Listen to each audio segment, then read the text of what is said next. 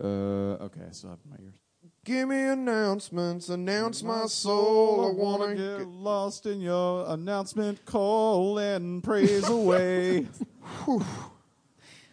Praise away, yeah. Oh, sorry. Give me the news, boys, and tell me your shows. I want to get lost in your announcement. Um, Rolls. roll, Rolls. rolls, and Hear the facts. it's praise down announcements. Welcome. Welcome to. Well, we didn't rehearse.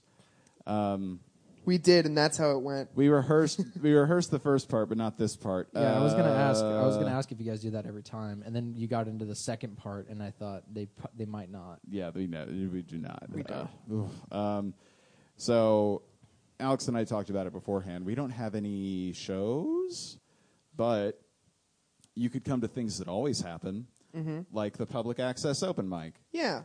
When's that, Alex? It is Sunday nights at the Paseo Plunge. Seven o'clock is sign-ups, and the show starts at seven thirty o'clock. Very good. That's short for of the clock, by the way. aside from that, uh, I would like to extend an invitation to you to cordially go over to our iTunes page and review us and maybe rate us a good rating. The five stars number. Yeah, th- the yeah, um, the the holier trinity, the five stars. Uh, please go over there and do that if you enjoy the show. If you love the show and you'd like to see us be compensated, get us that uh, sort of how did this get made money A couple of made men. or that this the pod mafia. Mm-hmm, American life money or that Night Vale Skrilla. or that uh, mm, it's gone from me, or that uh, mm, my favorite murder moolah, That that Chapo Trap House Bahonies. that the, the Chapo Trap House cheddar. yeah. You can go over to our Patreon page at patreon.com slash GTM. That stands for Good Trash Media. And you can give us however much money you want. I think I think there's no donation floor, no donation limit, but you do get rewards. Uh, you get access to things like bonus episodes and things like that, things of that nature. We uh, I looked through the files and we do have enough for a silly Marillion part two, so be on the lookout for that if you want that. Yeah, if you want Silly Marillion Part 2, Just cut bits and nonsense. go ahead and donate to us at, do we know the donation level? No. All right, go to patreon.com slash GTM to find out that donation level to get bonus episode access. And we will see you on the Silly Marillion Part 2. Now, uh, finally, we've got an epistle this week. Oh, baby. Comes from comes from our number one fan, Phil Cray, Thank you, Phil. who uh, told me that you would be in the same room in Austin as David Gabori. I was. We were on a team together for Low and Inside. He thought it was funny. Just quick. I, Yeah, just a quick, just a quick brag from Alex. Um, Phil told me to tell you, and I did tell you to bring up something that resembles a ponytail and say the deed is done. Which is very cryptic, Phil. uh, I did not. I couldn't get a hold of a ponytail. I apologize to you, Phil. So don't- I don't know if this is some sort of like, you know, uh, Illuminati handshake. Yeah, Phil. Would David Bory have known what that was, or was were you just trying to do a weird prank to me to make me seem weird in front of David Bory, Yeah, who I w- like a lot? Phil, we need answers. So send us an epistle next week. Send us an epistle next week, Phil. Thank you. Thank you, Phil. Now, we've got a praise down for you. Yep. We're about to praise it. Who we got? Mm, I'm not sure. I've been on vacation. That's okay. We can cut that part out. Please enjoy this episode of The Praise Down. Let go your burdens to the Christian now. Yeah, we're gonna lift those spirits up. Oh, it's the praise time.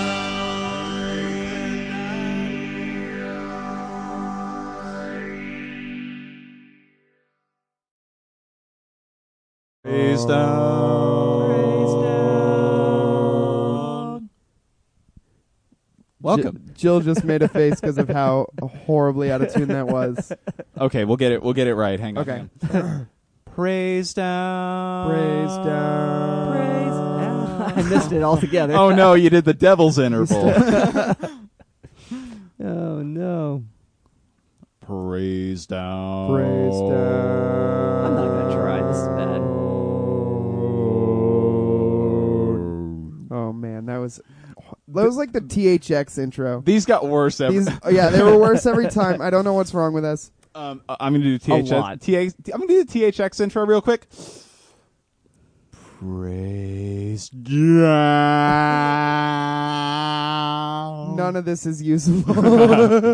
yeah, this is all bad. All right. Uh, welcome, welcome, to, welcome to the Praise Down, the number one kind but firm Christian music analysis and review podcast on the internet. I'm your host Heath Huffman, and I'm your host Alex Sanchez. and with us today is uh, a PhD student in film studies at Oklahoma State University, the host of the our our very good um, Podfathers, the Good Trash Genre Cast. Podfather. Uh, he's also a pastor and uh, the Praise Down's resident theology buff. It's Dustin Sells. He's back. Hey, what's going on? Hey. I get to I get to come back. Yeah, welcome back, Dustin. I'm it's, excited. uh, missed you. We haven't seen each other since Easter. We were talking about it. I on the- apparently have to podcast with you guys for you to hang out with me. Uh, that's And true that's- of everyone we know, though. that's uh, who do I who do I see that isn't podcast related anymore? well, My doctor. Oh, I'm trying to get him. I'm trying to get him on. dude, get your doctor on the praise down. Is your doctor Christian? Mm, m- I mean, doctors in Oklahoma usually are. Yeah, they've got the money. I don't know who the Doctor House of Oklahoma is. How do we see that guy? I don't know. It's just Hugh Laurie in a cowboy hat. we have to get an awful disease, don't you, to see that guy? Yeah. Yeah. yeah you have to you have to get something that seems like it's lupus but right. the twist is that it isn't uh, dustin uh, what have you what have you been up to since easter Since Easter, well, that was a busy week. Uh, I'm glad that was over. And I have, isn't that bad to say? But I'm, I'm going to go ahead and say that I'm always glad when Easter's over. 'cause Yeah. it's exhausting. Holy Week is exhausting. It's a lot of work. Yeah, a lot of work. So it's like uh, the black friday of of uh, like church work right It's like your Right. Super Bowl. Uh, It is like yeah. So we got through with that. Uh, then I got through the semester at school, which is my last semester of coursework. So I'm in dissertation hours now, Ooh, which is baby. awesome. so you're just writing yeah, working on a prospectus right now. Um, also studying up for the language exam, and then I got a comp exam off take, and I'll be ABD by the first of the year. So hot dog. Dang. i- in um in dumb speak what's your thesis over Uh, kung fu movies, uh, Okay. because they're rad, and punching people in the face is interesting. So True. yeah, that's that's uh, basically the American sort of uh, assimilation of kung fu cinema from Hong Kong and how we made it our own in ways that are um, troubling.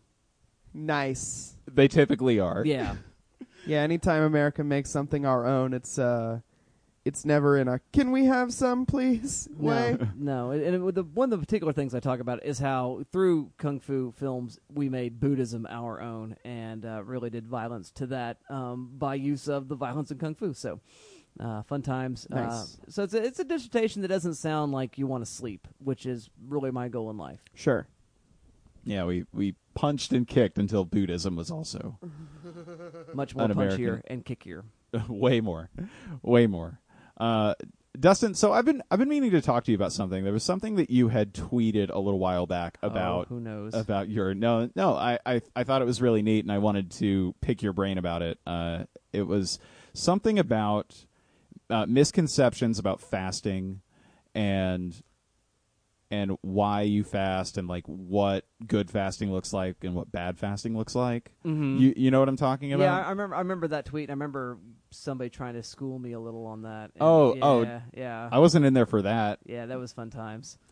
So Um, can you can you explain? Are are you still doing? Are you still doing your fast? I, I, I do fast. I fast on the reg. Uh, so usually I fast on Wednesdays and on Fridays. Um, not always, but typically that's sort of my practice. That's that's ancient. Uh, there's a book called the Didache, uh, which is written in the first century after Jesus, and said that uh, you should do that if you're a Christian. And then uh, John Wesley, who's an important theological forebearer, said he wouldn't ordain anybody who didn't do it. And so he- Dang. he was pretty Well, hardcore about all that. right. So I'm like, okay, well I can do that Yeah, and John Wesley's like your dude. yeah, work wise, uh, right? Yeah, so he's a big deal, you know. Uh, Yeah.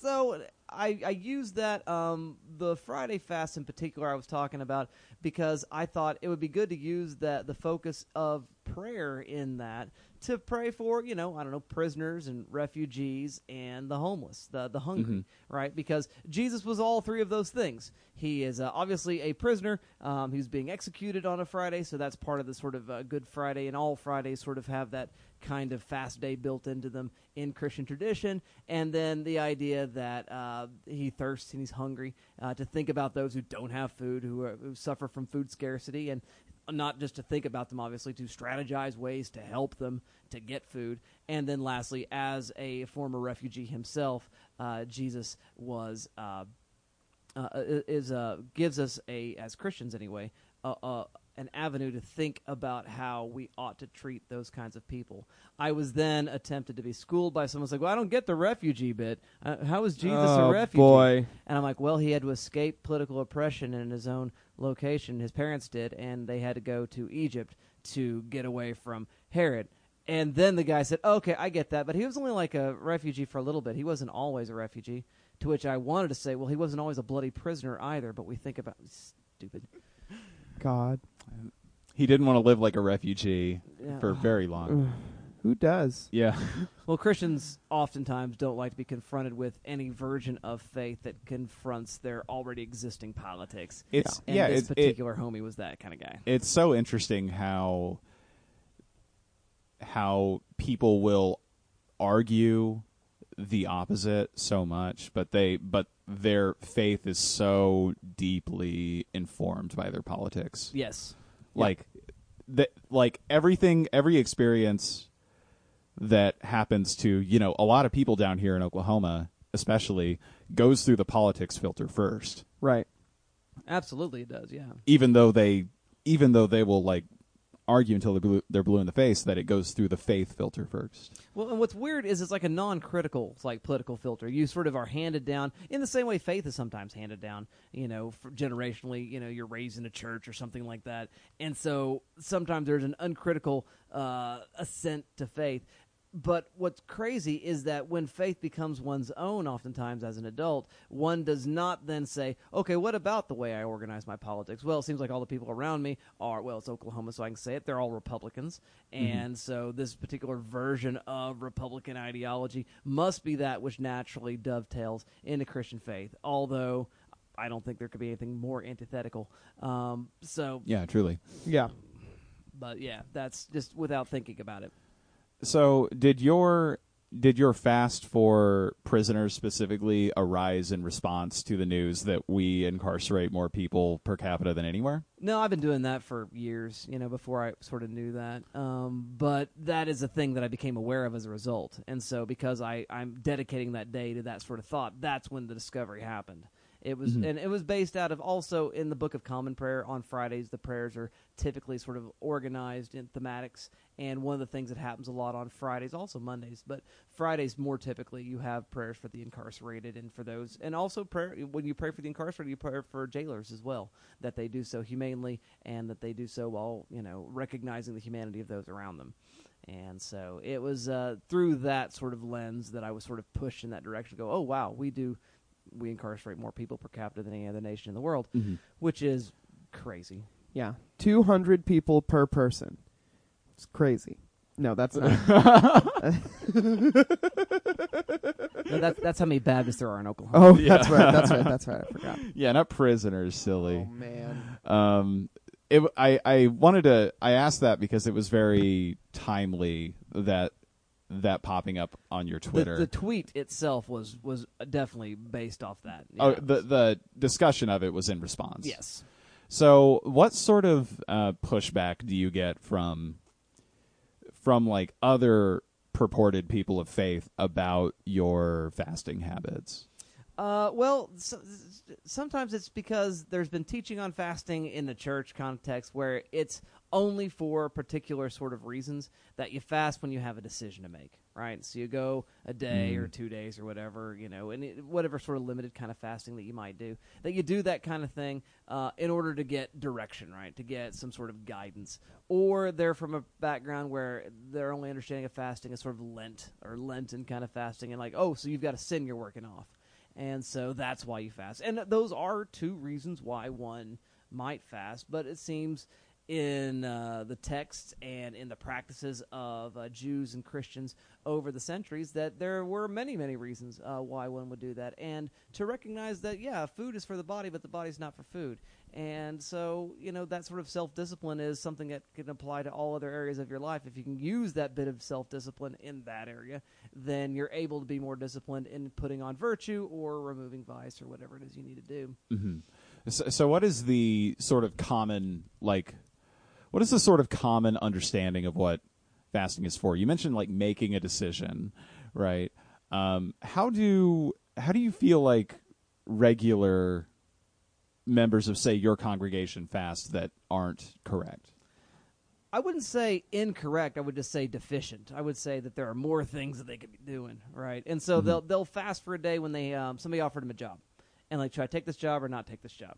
And so they'll pray about it, and they'll not eat for a day, and or you know however long, and either just go with what their gut already said, or uh, they'll go with um, you know if they have some sort of experience during fasting. I tend to be of the uh, school of thought that God actually doesn't care which job you take that uh, that sort of thing is more or less can you still do uh, your life? Can you live your life faithfully in that context? If so, God will be with you in that opportunity. That doesn't mean instant success. And I think that is more the reason why people approach fasting for decision making is because they want guaranteed success. They want it to guarantee Oh. it, it's going to work because God told me to do it. Now we're looping back to the prosperity, Prosperity element gospel. of yeah. And so, and the, the thing is, is that God never guaranteed success anyway.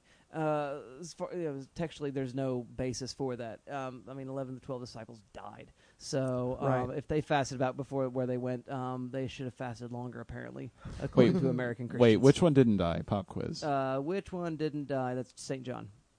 oh yeah, he just he tripped really hard on um, Patmos, right? Right. Yeah. Mm-hmm. Yeah. yeah ergotism. Yeah, he had a, he had a, he had a good day. What? Awesome. That rules. That's where Revelation came from. Yep. Yeah. I mean, whatever it- what his experience was, you know. Sure, And it- yeah. honestly, I don't. People talk about Revelation like you know he tripped or something like that. Honestly, the language itself is all stolen from the Old Testament. I think he just wrote a bit of poetry, and just took a set of symbols that were familiar to a culture and exposed and expanded upon what it looks like to live under an empire, and said this is how we resist that empire, and gave a message of hope that eventually empires lose and the kingdom wins, and that's the point anyway. It's not Yeah. about you know dragons falling from the sky and you know um, how Although all Lindsay- that stuff is Yeah. badass. it's it's really cool. I mean, th- it's, Yeah. it's the most metal book of the Bible. I will give you that. It, it's it's fun to think that it's fun to think that John tripped um, for maybe a joke sometimes, but also maybe it helps us kind of like bridge that understanding. But also he was alone on Patmos. It was very like Tom Hanks castaway stuff. Ooh. But yeah, uh, there was a lot of language in that book that sort of borrows previous uh, like previous iconography Mm-hmm. from the religion. Um, there was a lot of uh, is the is the angel as the wheel with a thousand eyes? Is that in Revelation or That's is that in Ezekiel. That's in Ezekiel Man. three. Yeah. Some of my favorite stuff. There is a ban in uh, one particular version of Judaism, and I can't remember which one it is. But you're not allowed to read the first like 15 or 18 chapters of the Book of Ezekiel until you're 30, because it's young men get obsessed with that and sort of tr- try to sort of uh, you know untangle all the madness, and it's just not good for you. So you're just not allowed to read it. Get Wow. older, and then you're like, okay, that was really weird, And- So- and, you can sort of move on without becoming a tinfoil hat wearing crazy person. Oh, hmm, Awesome. whoa! So is Ezekiel the most like the sn- like sneak pick for the most buck wild book of the E, Bible? Yeah, it's, it's it's pretty wild. I mean, he shaves off half his beard to make a point about how many people are going to die when the uh, the Babylonians come. He only sleeps on one side of his body for a while. He makes bread that he cooks on poop. I mean, he does weird stuff. Awesome. Yeah, It's he- almost like a William S. Burroughs book. Yeah, the Seventh Day Adventists have got that Ezekiel bread in the uh, Whole Food store, but it ain't real Ezekiel bread because they would have had to have cooked, They it, didn't- cooked it on poop. They didn't cook it on. Wow. I'm glad they don't follow the recipe. Yeah, Yeah, me too. yeah, Hey, way to way to deviate. That's a good idea. Um, so, I, I wanted to talk. I, I had another question about about fasting. Um, how much does con- how much like I, I want you to think of this in maybe like a more uh, political lens for a moment. How much does fasting constitute like direct action? Oh well, I mean, it depends on if you. bel- I mean, that, that's a great question because I mean, there's a debate that goes on right now when people on the right do a terrible thing, which is when there is a school shooting or a mass shooting. They talk about sending thoughts and prayers, right? And that thoughts and prayers is and it, it rightly is being criticized, going, "Yeah, you guys can pray all you want, but you know, why don't you pass some legislation, right? Yeah. do something to fix the thing. That would be a better thing than simply sending your thoughts and prayers." However, I am part of the tribe of human beings that do think thoughts and prayers are effective. That there is something to presenting, p- presenting those uh, positive thoughts that does move things that are unseen. I do believe that kind of thing, and so fasting is for me direct action. But I have to say that fasting by itself would be utterly insufficient. I think if all you did was like, okay, th- these days I fast, and I'm going to use part of those fasting days to pray for these particular needs that are going on in the world, great. But then what else are you going to do? Yeah. And hopefully, what that time of focused thought and intention towards benefit for other people by focusing that intent then you are more motivated to visit a prisoner you are more motivated to work in a soup kitchen you're more wor- you're more motivated to work for legislation that you know just continues to uh, fight against the criminalization of poverty in our country uh, the criminalization of homelessness in our country and to do things that are going to uh, systemically and structurally support those kinds of people and so yes, uh, you're right. I- I, I do believe it's a thing, but I don't believe by itself it's enough. Yeah, it's almost like what you're saying is you, you believe in in the power of fasting as direct ac- direct action, but you also understand that people that aren't uh, accepting the same premises you won't see it that way. Yeah. if that makes sense. Yeah, but at the same time.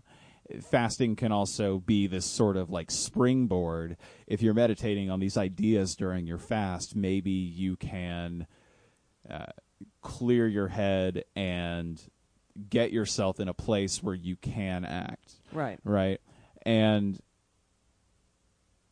and for however effective thoughts and prayers are at whatever level maybe and this might kind of seem like a bit of a like a bit of a marxist idea or whatever but um, praying is for probably for the people that don't have the power to make change at the moment I mean, I don't. I, I wouldn't agree entirely with that. You know, because I think praying is for everybody. You know, Sure. I, I, I think that there, there you move unseen things. You know, the sort of Dutch Sheets quote, right? Prayer is a tendon that moves the hand of God. Yeah. Um, so yeah, I, I I do believe that God intervenes and that God acts, but without the other. And and so yeah, you pray, you meditate. I mean, it was a Friday that m- I had an idea, and that my church we now raise a garden. We we have a bunch of boxes of veggies that we grow, and we give them away every weekend.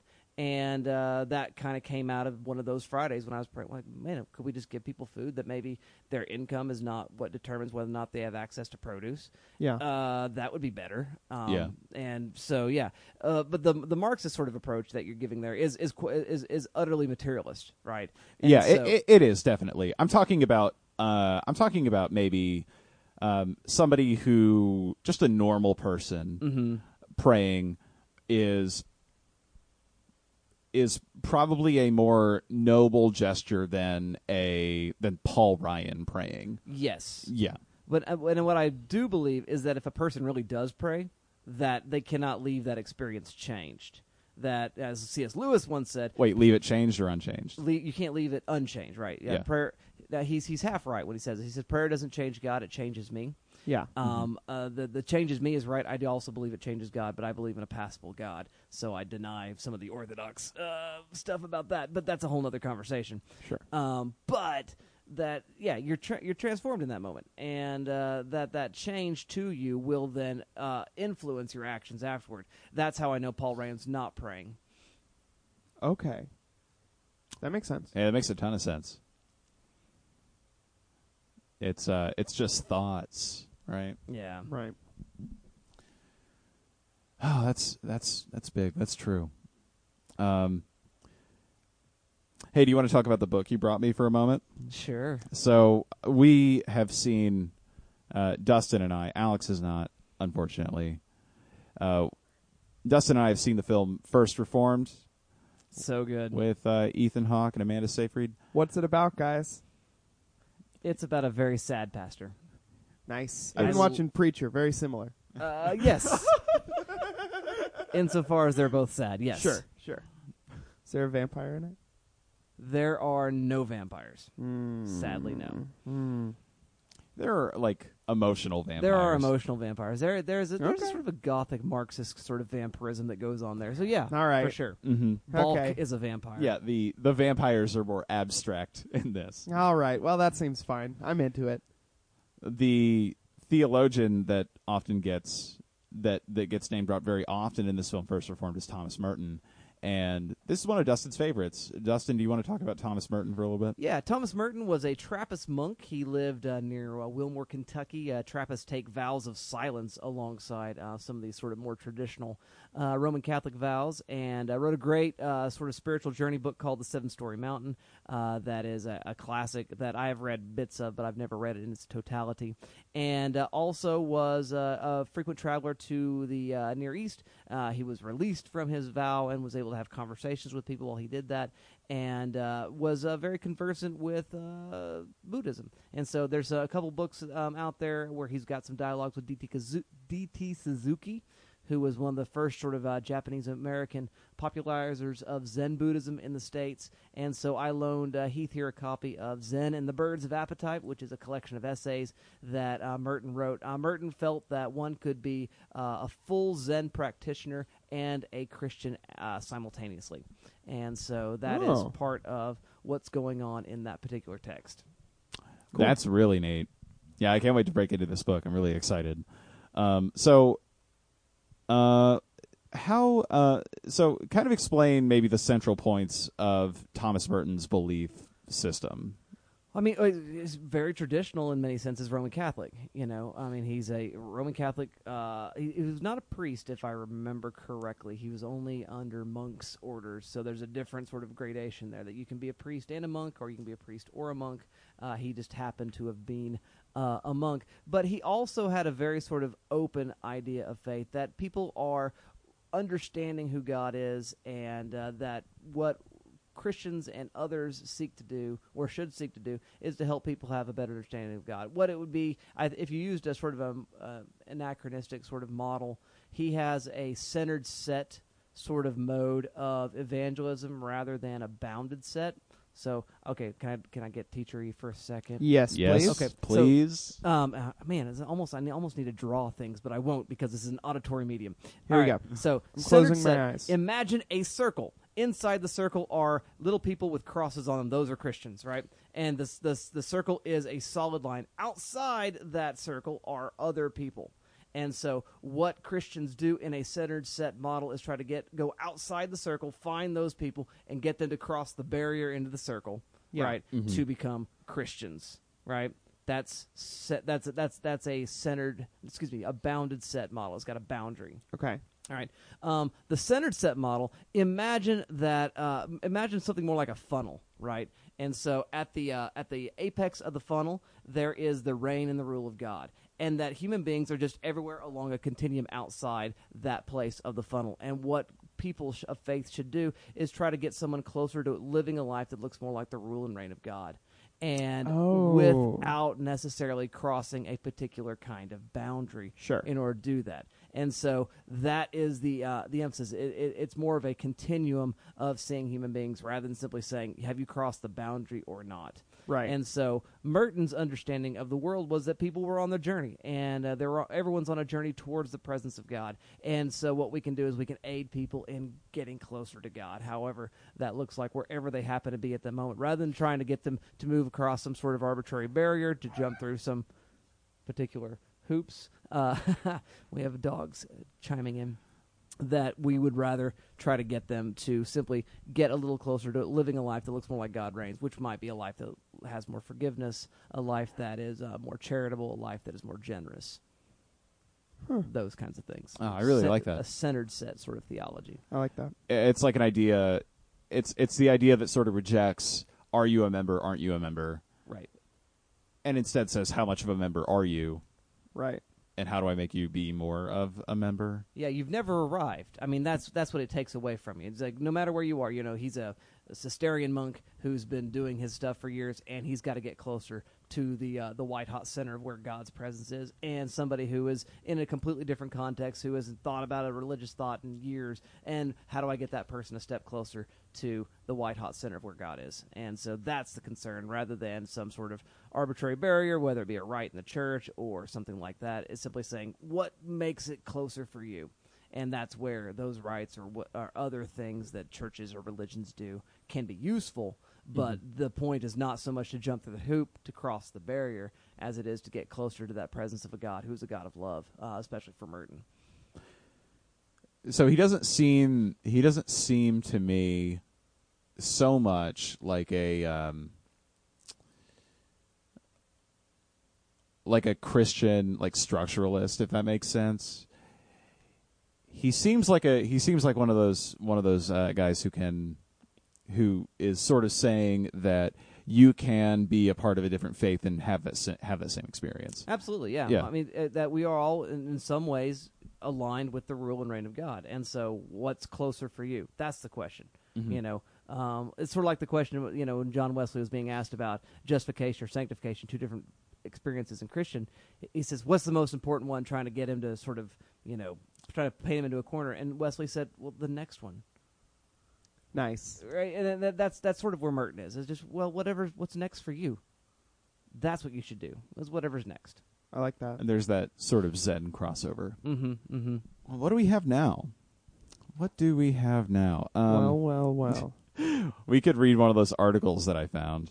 yes, please. Okay, so uh, so Dustin, let's Th- What- for what- thoughts and pr- we're doing thoughts and prayers is what this is. this this could be called thoughts and prayers. This could be a different this could be a different seg. I'm not sure Maybe. yet. Maybe. We found a um, a sort of Christian teen magazine website, Okay. and I just want to ref- I just want to reflect on um, I just want to reflect on an article from them a little bit. This comes from fervor.net. It's F E R V R Okay. because it's Almost a fever, but not quite. because it's online that um, that last E is get it out of here. So this uh, this article, everybody, is called Apple versus God. okay. um, so they both have a powerful list of features, but there can only be one winner. I didn't know they were competing. Uh, Oh, Were they competing? I do, I do not believe so. No. One seems like one seems like a line of phones and computers, Uh-huh. Uh huh. What's the other one? and the other seems like a Uh, god. Yeah. Let's see. Let's hear them out. Let's see what they have to say. Okay. Uh, there's a lot of hype at the moment surrounding the release of the new iPhone and other Apple products. Uh huh. There's even a guy who set up a camp chair outside the Apple store in Sydney three months ahead of release of the iPhone X. That seems like two. You probably could have gotten gotten there the day before. and That's a been little fine. excessive, but okay. Yeah, that seems a little bit. Mm, I don't know. That's it's it's still not a worship thing. No, it's more like he's going for a high score of some kind. Yeah, tell me you haven't tell me you haven't camped out for a Billy Graham crusade. You know what I'm saying? Oh. I have not. As I listened to Apple's official announcement, it got me wondering whether Apple has taken the place of God in our modern world. because you would camp out for an iPhone as opposed to camping out for church. Right. But you don't here's the secret. You don't have to. You don't have to camp All right. out for church. Go. Now I'm mad. All right, so here is the problem. Here is the thing in which the Christians just do not get it because they have so internalized contemporary capitalism that they understand the entire world as a market of scarcity. That everything that they do church wise is based on that market of scarcity. So the way in which you are passionate about church, it must be as passionate about getting a commodity that is a limited amount that you can only get so many of. The store might sell out, and that's the only reason why uh, you'd want to camp out for that. And so you got to get in to get the God because there's a limited amount of God. This is why some churches are very, very like uh, skittish about serving communion. They have this sort of theology where they say something: if you have communion all the time, it becomes less meaningful. And uh, right, I mean, you've heard that sort of thing in Protestant Yeah. evangelical circles, right? Yeah, the supply's overcoming the demand. Right, uh, because it is it is based on just if it happens all the time, it doesn't mean anything. Well, it does in capitalism, but it doesn't have anything to do with God's economy, and that is because His grace never runs out. It never gets cheaper. It never gets less, and that it, it's it's lousy economy of scarcity. It's lousy internalized capitalist uh, theology like that. That is why the Western Church limps the way it does. Yeah, and, I'm and just- sorry, you got me all excited. no, this is great. This is great. Um, and it sort of ab- accepts this consumerist premise Yes. of Yeah. church, right? This idea that you just go and you get your you Religious goods and services from the get yeah, vending machine. yeah, you get your church and you go home. Hey, I got my church. Good uh, job. Now you can get all your other products for the rest of the week, and then on Sunday it's time to get that church product. Mhm. yeah, and that's not what it's about. No. Yeah, get your groceries on Saturday, get your church on Sunday, right? So uh, the next this next subheading is uh, the Church of Apple. I don't know why my sorry technical difficulties. I guess we're just going to do this. This next one's- this next sort of section is called the Church of Apple. The Church of Apple is their retail stores, or as they now like to call them, town squares. Can Oh, we verify? Do they call them that? I don't know if that's true. I haven't heard that. Okay, we no, but none of us have heard that. I walked by an Apple store in a mall the other day, and it still said Apple Store. hmm So- It, it doesn't say the town square. Like, you can't walk. You don't walk in there with like a, a Samsung Galaxy S9 and get put in the headstocks, and they don't throw tomatoes at you. It's not a town square. Nobody's issuing decrees. The Church of Apple is like the retail stores, as they now call them town squares. They have redesigned their stores so that they are not just places you go to buy products, but you also go to learn and experience community. Now, Okay. No Hang one's on. hanging out at the fucking Apple store. No one's going No. there. No, there is one guy that's at the Apple store to hang out, and you know who it is. Yeah. Ugh. Just by looking do at him. not make eye contact. No. ever. Yep. He It's always wears yep. a black turtleneck. Yeah, the one the one guy at every Apple store that's just trying to hang out, you can tell who it is by who the employees ignore. Yep. Nobody's going there for community. What's happening in this article? Um Well, here's it's kind of like church. Sorry, yeah, just crickets, crickets. Here's what the Church of Apple offers. Instead of a Bible study, Apple invites leaders from the community to come in and teach to- people on topics like photography and app development. What? Do they?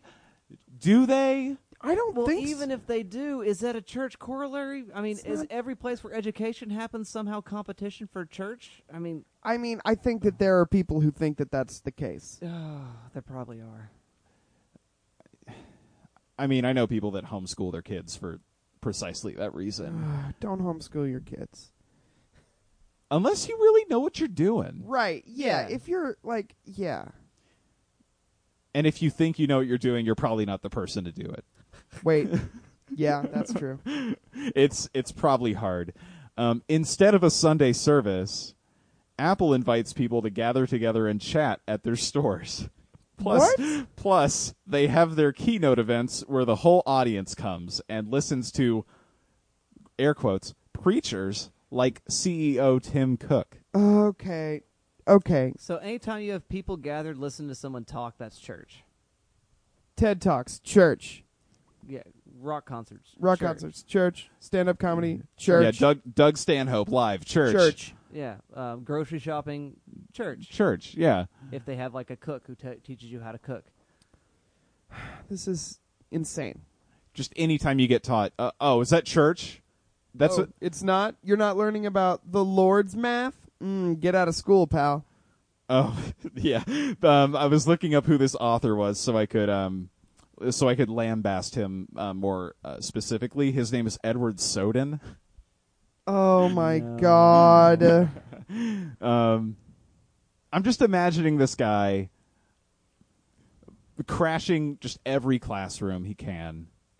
Every anytime people are talking in a circle, he's like, "Oh, what? This is church now? Is this church? Wow. is this what church is? oh wow, we've I've decided. Oh, which one to use the preacher? Yeah, is this the town square? Is if, if isn't that what you call it? The town square. I hate it. I It's- hate it. This this very smug list continues. Instead of the Bible, you can get answers to your biggest questions from Siri. No, you can't. No, No, you can't. No. You can know where a restaurant is from it. You I can, can- know what the temperature outside is You from can it. get the Wikipedia article, but that's not the same. different, different. I can barely make Siri set a timer. Instead of prayer, you can connect to Apple from anywhere.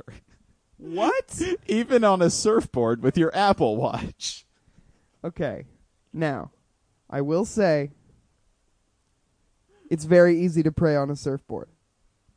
It's so easy. It is. Some theologians say the only thing you can do on a surfboard is pray. Well, if you've seen me surf, you know that I'm praying a lot. Yeah. My surfing is a form of worship. Well, I'm praying because it's more of a form of survival. Sure, That's sure, it. sure. yeah. Yeah, God is with you because otherwise, I'm gonna die. Otherwise, the sharks are. instead of God's spirit in our hearts, Apple has sent their iPhones into our pockets. Wherever we go, whatever we're doing, the presence of Apple is with us. This ha- this article has crossed over into bad YouTube poetry, I think. Yeah, well, it's it's like that Saturday night eleven fifty nine sermon writing where the pastor sits down and goes, "I need an illustration." That's where one thing's like another. Oh, I know. I'll use this, and it Yeah. doesn't work. iPhones. Are they God now? A sermon by by me. Apple versus God. With God pushed out of the public sphere, Apple has attempted to fill the void, has it? But the truth is, Apple falls a long way short of the Lord of the Universe. Again, I was not aware No they one- were competing. No one thinks that this isn't true. Okay, can I play sociologist again for a second? Yes. Yes. Uh, Okay, so here is the problem: is this person is really, really upset about living in a post-Christendom world, right? Christendom, in that there is this sort of one-to-one correspondence with the majority culture and Christianity, and seeing that the world—I mean, that's why the town square thing, because the church isn't a town square anyway. Uh, but the idea that the town square could be used about anything other than the church—that that's the center of all community life, the center of all community understanding, and that this is a thing that happened about 350 years into the Christian story, in which Constantine, uh, you know, makes Christianity the official religion of the Roman Empire, and then uses the cross as a sword in which to subdue enemies and also to control his people. It's it's about the empire's use of the church in order to accomplish its own purposes. And this person is writing this article bemoaning that loss of centrality, which is probably the worst thing that ever happened to Western or not Western Christianity, Christianity in general was that fusion of the empire uh, with the kingdom. So that's what they're bemoaning, and they're bemoaning uh, actually a, a development I think in culture that's really really positive for Christianity. Yeah, because when Christianity is so central to uh, like the majority of society, you you have to kind of ask why, right? Mm-hmm. And Like, it's e easy for it to get co opted by things that are bad and gross. Well, when the priest and the king ride on the same horse, I can tell you who rides in front. Yeah. Wow, yeah. yeah. Mhm. Yeah, you, you kind of have to stop and ask, I mean, whose autonomy is being sacrificed for this to be so central? Right. like the people that the people that want this are insane to me. Um, Apple has been around just over 40 years, but God is eternal. Uh huh. As much as it seems like Apple is shaping our world and creating the future, Sure. don't forget that God brought the universe into being and is in control of everything that has ever happened, from the distant past to the eternal future. Wait a minute. You mean to tell me that Steve Wozniak didn't invent the sky and the ocean and giraffes and horses? No, apparently just a a fucking phone. Steve Jobs invented minerals and mountains, though, right? No, like he he like used the stuff in him, but Apple CEO Tim Cook is in charge of where the stars go, right? no, you can ask Siri about where they are, but he he Okay. having a real crisis of faith over here. oh, we're going in for the kill here. iPhones break and need to be upgraded. Uh huh. But God is the same yesterday and today and forever. You know, Christianity sometimes breaks and needs to be upgraded. I'm just saying. That's true. You want to name a notable time that Uh, happened? uh, the 20th century. Oh, yeah. Mhm. Yeah, that seems uh, yeah. Apple wants to enhance our lives and set us free. I don't think it does. No. But only God can deal with the deepest problem in our hearts, our sinful nature that rebels against God. Only through Christ can we find forgiveness and be truly free. I mean, yeah, but also fucking be cool. Also, the primary thing is about you're bad and you need for. Uh, they just okay, okay. It's uh, like American Christianity, especially, is so masochistic. Yeah. Mm-hmm. Like, yeah, but also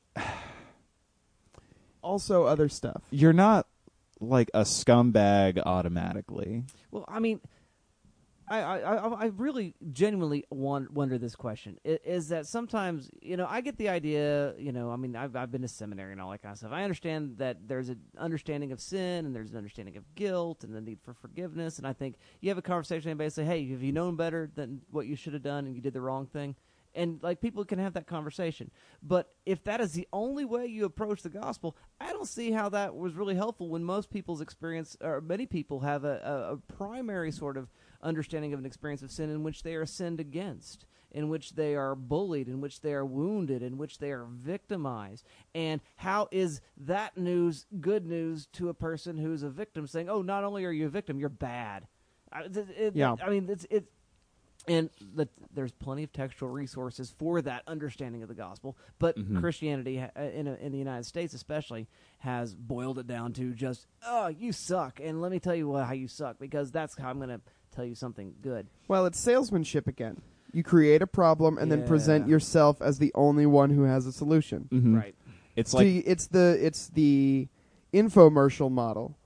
You yeah. show a black and white picture of a person sinning, and then you got to be like, "Well, you know, sin no more." You, it's like black and white video of a person like lying to their parents or whatever, and then falling down some stairs, and then it does like the red circle with a line through it over it, pa, and then it says, "Stop doing this with me, Jesus. Jesus." Uh-huh. Well, and it becomes this sort of legalistic, sort of transactional kind of thing, right? I mean, that's Yep. the problem is that I, okay, and I have signed the appropriate contracts. I am no longer a debtor, right? Right. And that doesn't seem to be very useful.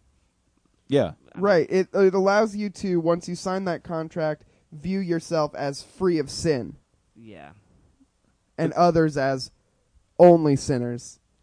Yeah. Right. And it also sort of begs this question like if we're all bad, why do we matter? Right. And the answer to that typically is well, God loves us so much that he that even though we don't matter, we matter to him, which I don't which I don't particularly resonate with either. Yeah. No. I like the the reason that the reason that all that matters is because we have we have the ability to make choices and we are just as capable of being good as we are of being bad. Well, and this is, I mean, I, I don't know to what extent. I, it would be interesting to get some demographics on the listenership of the show. Uh, Yes. Because I listen, and I'm a Christian, but I might be the only one. I really don't know. Because it could be uh, a lot of people who experience like the nostalgia for the faith or Yeah. whatever. But one of the huge debates going on right now in Southern Baptist Convention is like one of the places where this is happening, but in other places is the idea, the penal substitutionary idea of the atonement, right? That Jesus suffered a punishment in substitution uh, for sin and Right. as the only way or the primary way in which we understand what God did in Jesus. eh, which is a way that does not deal with I don't know Jesus' life or his ministry or his birth or his resurrection or his ascension. And so there are other ways of thinking about the atonement that have been sort of sidelined and uh, that's why that becomes only that and that's why it's so easy to say, you know, I don't need that. And yeah, I, I can't blame anybody who does if that's the only version of what Christ act is. Well, yeah. Yeah. It's kind of boring. If Jesus is just a lamb, like, then none of the rest of it matters. Right. I think so. I tend to, I totally agree. Yeah. yeah, you really ha- you ha- you have to experience holistic. You have to experience it holistically in order to be a responsible um, practitioner of the faith. I totally right? agree. Yeah.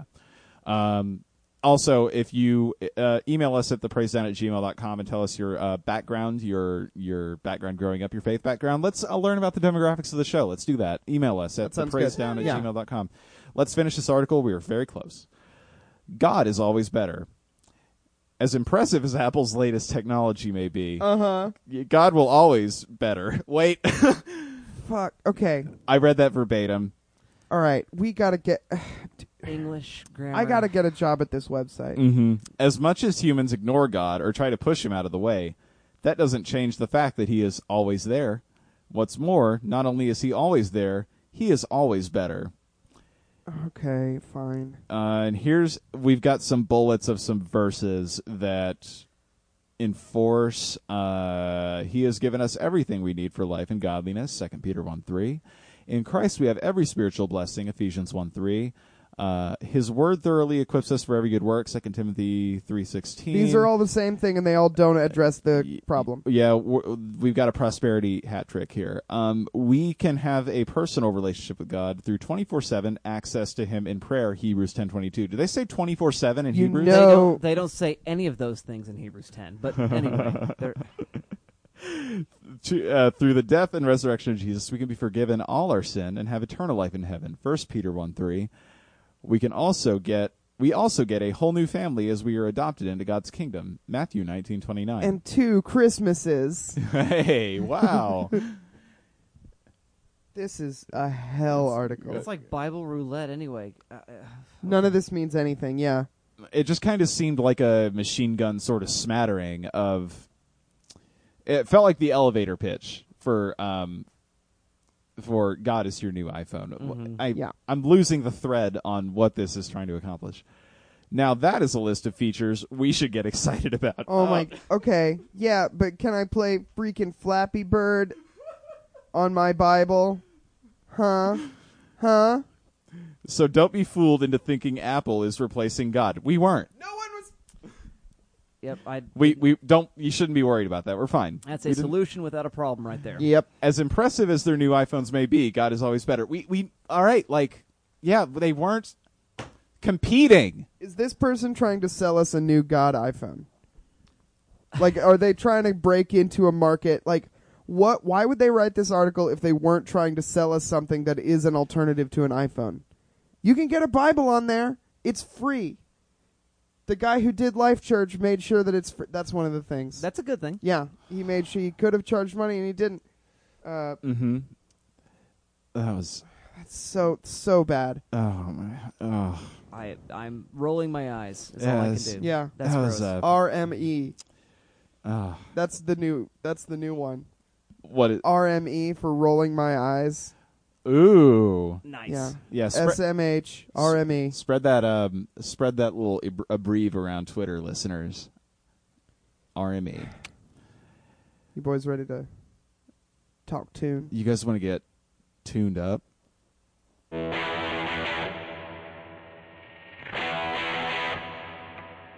All right, buckle down. We're going to get into some tune talk right now. Welcome to Tune Talk. It's time to talk tune. Ready to get tuned up. Dustin, what are we talking about today? We are talking about a uh, UK uh, British DJ called Andy Hunter. Ooh, So uh, fun times Christian EDM or Christian electronica. Is he Great. is he Well- Bass's brother? Is he who? bass hunter. Um, who's I'm showing. That my- was a bad. That's a, d- another. Oh boy, I'm that was a not bad cool. joke. I'm Oh, sorry. I've- Oops. I was never cool. I was never good at jokes. So take us through some of the background here Uh, on, on Mr. Hunter. I mean, I don't know a whole lot about him personally. I know uh, his career started in the mid '90s. He's uh, active even now. Uh, just uh, he's, he's an artist that does uh, DJ work, and so it's a different sort of songwriting uh, material. He does use samples and that kind of stuff with his performances, but he also writes, produces his own original music. So it's doing both of those things at the same time. And in the Christian music scene, uh, electronica is a lot more popular there in uh, the United Kingdom, also Western Europe and so it's a, a slightly different sort of nuance in those sort of Christian ghetto bubbles of uh, musicality than what we experience in the states because we are uh, very much in love with the guitar and the lead singer. We're very much in love with the idea of the front man as opposed to the DJ in a sort of worship context or a church context in which uh, that person is a lot more undefined. That person is a lot less in front and more a person that is a uh, uh, I guess just trying to aid in the experience uh, rather than drawing uh, the sort of performative attention uh, to him or herself. And so, yeah, I just thought, hey, let's just do something. I, uh, you guys hadn't done EDM yet, so We haven't. and, And I did see that you'd gone to church camp, my friend. Yes. And that you were uh, a little amazed at the electronic aspect to the worship set. Yeah. So tell me, I mean, can I can I ask questions too? Can I? Yeah. Can I, can Yeah, I, yeah, of course. So so so tell me about this uh, this electronica. What your take on it was, and how it was used in this uh, church camp setting. It was just it was a lot more just I didn't expect so much synthesizer in this in this youth band. And it wasn't like it was like electronica like uh you know, I Shiny toy guns. Right. It, It, it- but wasn't a it, Mm-hmm. ravey sort of uh, No. worship experience. No, it just it was so it was just it was very it wasn't guitars and lead singers and stuff. It was like a lot of electronic music with lights and fog and stuff and then a choir. And then there was like a lead singer, but it you know, Mm-hmm. it it felt different than So it's more like David Crowder deploying sort of electronic stuff in the composition of the music. Yes. Okay, I'm with you. yeah. I saw David Crowder play uh Guitar Hero guitar one time. Oh, really? Yeah, it was one of the most 2007 things I ever saw. I went to uh, seminary with his pastor. Awesome. Yeah, yeah. And so um, I, I met Dave one time, and so that was kind of a cool thing. He's tall. He's he's very tall and froed out. Yeah, he's cool. I, I like. I still like David Crowder. Um, so do we want to just jump in? Uh, we can just jump in. So uh, the album I have chosen is Color. Let me get the uh, I guess the appropriate information. It is a 2008 release. Um, it follows up uh, his uh, album Exodus, which is pretty good. I've listened to it as well. I am also um, his album Presence is an album I like a lot. But uh, we're gonna go really into uh, this particular record because I think uh, he does a lot of different stuff, and so there the the sort of variety. One of the things that um, I hear as a complaint sometimes, especially with my American friends, when it comes to listen to electronic music, is that it all sounds the same. Sure. Which is what old people say about your rock and roll. So Right. maybe it's just you're not into it, and you have to sort of be into it to sort of catch the nuance. Yeah, you got you got to do a little bit more work than accidentally hearing it. Yeah. Right. And so it, it's you know that that sort of grandpa uh, sort of critique of rock music in general, but this is an album that's got a little bit more variation uh, to it. I don't know. I mean, we could we could probably listen just to the opener track and just sort of give you give you a feel for what's going on, which is called Sound Pollution. All right. Uh, it's not very lyrical. There's more lyrical tracks on here. This is one of his just sort of more dancey numbers. okay. An overture.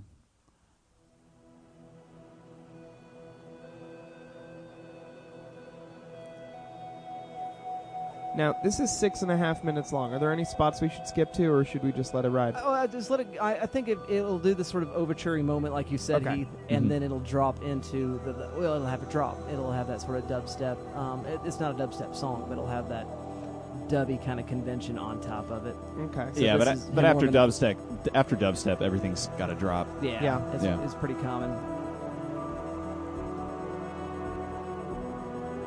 I like those synth horns. I, well, I, Mm-hmm. I like this piece because it's got a real Blade Runner feel to it as it opens up. Mm, That's yeah. true. Very. Um, ah, his name's gone. Um, the composer on Blade Runner. Oh yeah, That's Oh, yeah. it. I don't know who that is. I'm a film guy and I don't know that, which is really embarrassing. This is messed up. Deeply embarrassing. You're gonna get a lot of tweets about this. I know, yeah. It's like, you're no scholar, you don't know anything. I keep How wanting dare to you. say Valor Morgulis, but that's from Game of Thrones. But it's Mm, yeah, like what? it's not Hans Zimmer. Hans Zimmer did Blade Runner 2049. I'm gonna look it up. It's gonna bug me. Yeah, fair enough. Zangelix. Zangelix. Yeah, from Lords of Sim. So here's the initial sort of opener, actually. Okay. This rules. Okay.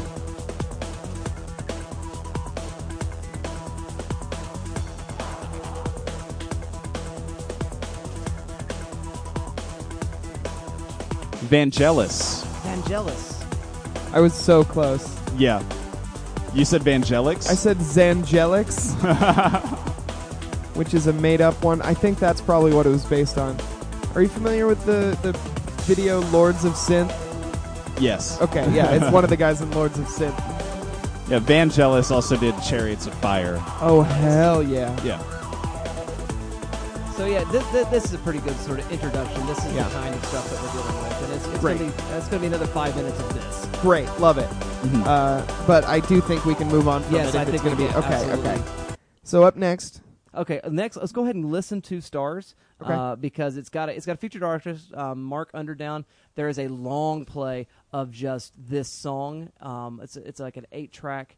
Uh, EP that he has out, uh, in which uh, just this song and variations on it as a simple stars experience. cool. So it expands itself, but this is sort of the main track with the main sort of lyrical content. So this is the first one I would want to. So uh, I wouldn't probably introduce somebody to Andy Hunter with uh, with uh, sound pollution first, unless they're already into EDM. Yeah. This is this is more poppy. Got it. Okay.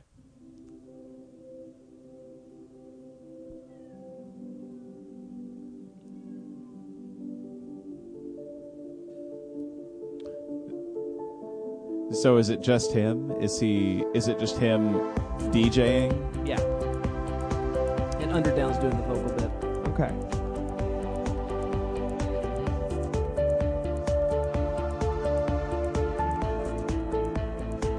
This one is so close to doing a postal service. I was sort just of thinking thing. that. Mhm.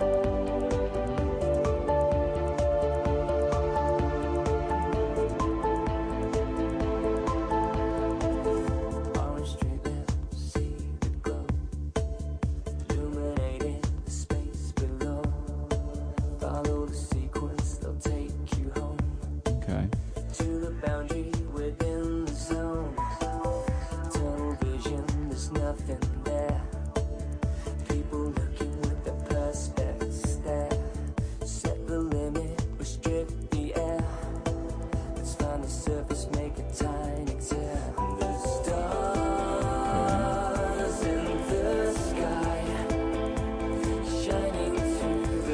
The vocals are still so worshipy. They Yeah. are very yeah. It's weird. It's a weird. very sort of um, there's it's there's like a sort of brooding pop element to Mm-hmm. it. Mm-hmm. Yeah. And, and this track continues in this way, so Okay. I think it's good enough place to stop it there. But that's that's w- again one of his more poppy numbers. And if you really like this, there's a, he's got an entire sort of dance experience, you know, uh, where you can listen to the Mark or the Andy Hunter Stars album, Cool. you know, with Cool. him throughout. So it's good stuff. Uh, let's listen to Miracle.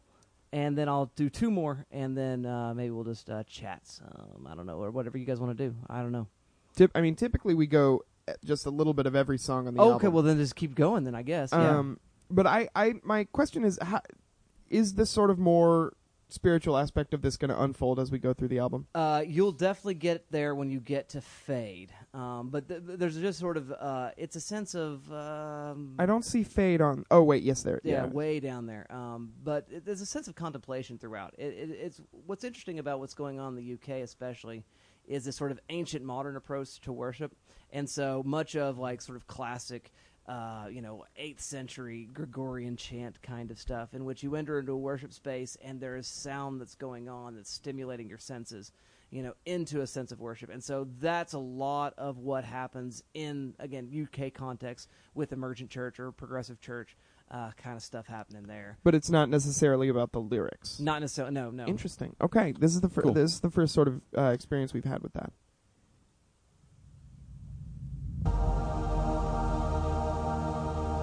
This is Shine featuring Shaz Sparks. I don't know anything about Dear Bubba's Shads. brother. Bubba's brother, Yeah. brother two. one Bu- Bubba bu- Sparks.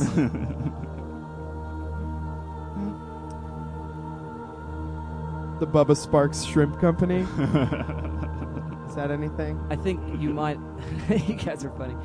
You might imagine. Uh, Thank you. I was. I was like, how do I? How do I like? Uh, That's all I ever wanna be Surrogate told. you through this.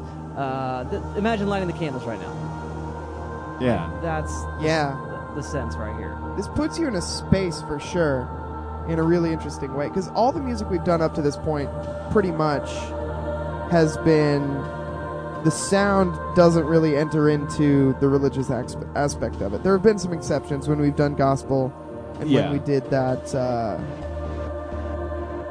that uh, album by the guy from switchfoot Yeah, John Foreman. john foreman John yeah. Foreman's episode. Yeah. This is much more about an aesthetic and an ambiance and atmosphere sort of Yeah. creation. hmm Yeah, it's usually usually the sound is less central. It's used as like a vehicle to deliver ideas rather than it being the idea. Right. And this has really taken me there. Cyber Church. Cyber church. This has taken me to Cyber Church. All right. Well, we'll move on to I think- Miracle. I think that's the I think that's the episode title. That's the episode title is Cyber Cyber, Church. Church. Miracle's got a fun vocal loop on it. Okay. I think, and I like the performance of the vocal on this one too. Okay. Ooh.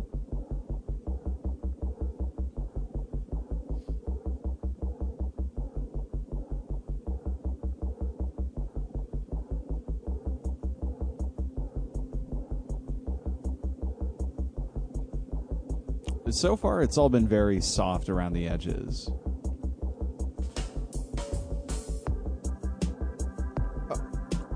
Are they doing a reggae Oh. thing? There, there's a little bit of a reggae sense in the use of Yeah. the organ here. Yeah. Cyber reggae. I just grew some cyberpunk dreads. Some dreads with like USB ports in Mm-hmm. them. yeah, they're neon.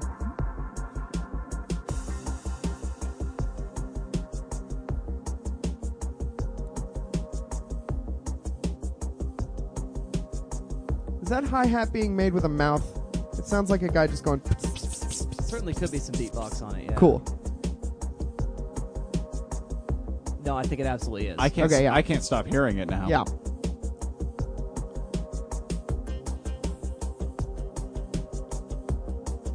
This really is sort of contemplative. Yeah, it was not in a hurry to get to again, No. delivering like bashing your head with some sort of messaging. Mm-hmm. Yeah, it's not even it's not even highly concerned with bashing your head with some kind of sound Yeah. either.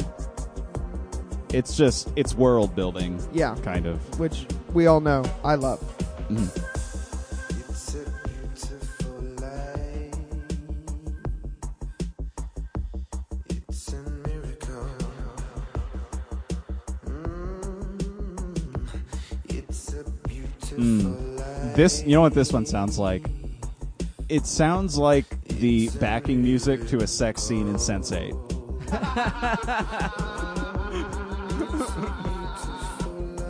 Yeah, it does. That's a spiritual experience, so I'm. That's- with that. Yeah, True. that's very true. That show really does ex- like explore a lot of concepts of sex as a spiritual thing. It does. Weird, huh? It's a miracle. I really like that show. Yeah, it's a good show. This is a good song too. It's a beautiful life. It's a This is meditative. Yes. It's a simple idea repeated over and over. and then you know like the confessing of a creed, the hearing of a text, Yeah. you know, somebody reading some passage out of the Bible. I mean, this is what it would look like in a worship experience. Yeah. right. There'd be even more bits being mixed, and also the uh, audio visual Yeah. sort of aspect being mixed in there as well. Huh. Does he incorporate visuals typically? Yes, yeah, multiple screens, you know, and th- I mean, the, the the sort of Christian, you know, and there's a history of this. And uh, what is the name of the uh, after nine church? I guess is what happened in the '80s into the early parts of the '90s, and there was some Like after 9 a.m.? uh, yeah, after 9 p.m. Uh, service Oh. is the name of the service, and it's sort of this moment that was using a lot of this. And uh, the uh, what which U2 album is it uh, with the TV stuff? Oh gosh, come on, Uh, I listened to all of you talking you two to me. I know this. Uh, it's um, chi- I don't know. I don't know. know, But that- I, I that know bit- I know the Christians love Joshua Tree. right? Well, it's after that, way after that. But the uh, oh, man, it's like uh, Zoo TV or something like that.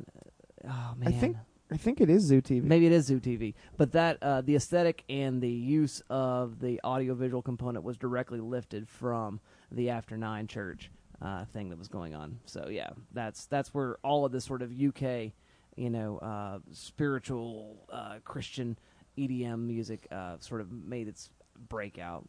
It's so weird how Christian U2 was, but not really. Mm-hmm. Yeah. I mean, Bono is a born again Christian, correct? Yes, Yeah, but it's almost like the it's almost like there was a second Jesus movement, but only for new wave music, right. Ooh. right? Yeah. I mean, I don't know that I'd call you two new. uh, I'm not going to get into what new wave is and isn't. Uh, let's are the We don't want Taylor Vincent to get mad at us. or my dad. My Uh, dad loves new wave. Big Adam and the Ants fan over there. So I uh, we're gonna get into some more energy now. I think The Uh, next one, Ah, okay. System Error, is next the name of this next handful Are one. pretty energetic. Uh, this is System Error. That sounds glitchy. Yeah.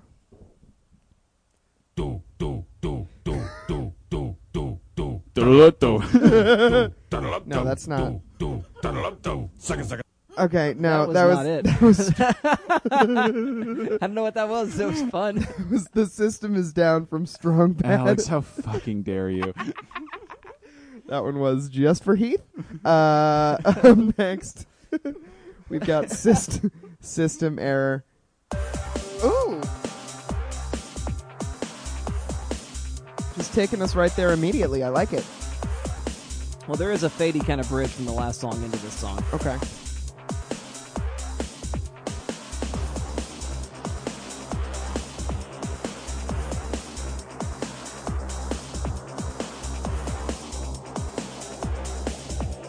It's very breakbeaty, like The Matrix breakbeaty. Very Matrixy, yes. Or uh, or Sonic Riders. All the music from Sonic Riders is very breakbeaty.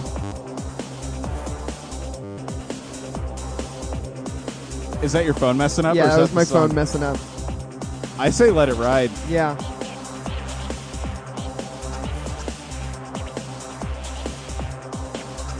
Great use of record scratches, something I've come to be a fan of on this podcast. What what band sold you on record scratches? Unfortunately, I think it was uh, Toby Mac. funny.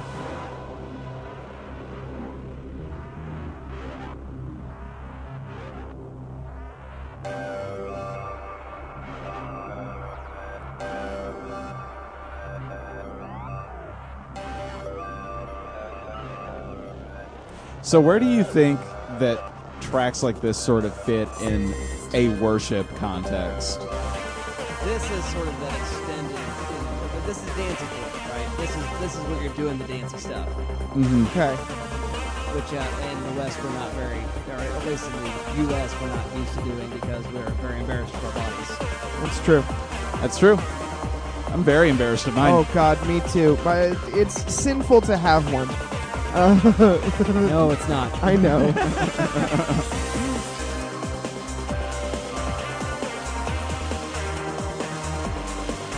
All right, that, that was great. I mean that that's the whole track, yeah. So up next, we've got Smile featuring Midge Ur. U R E. Uri? I have no idea. Ur. I've only ever read it. I've never heard it pronounced. Oh. Very interesting. I said I, I chose this album because of variety.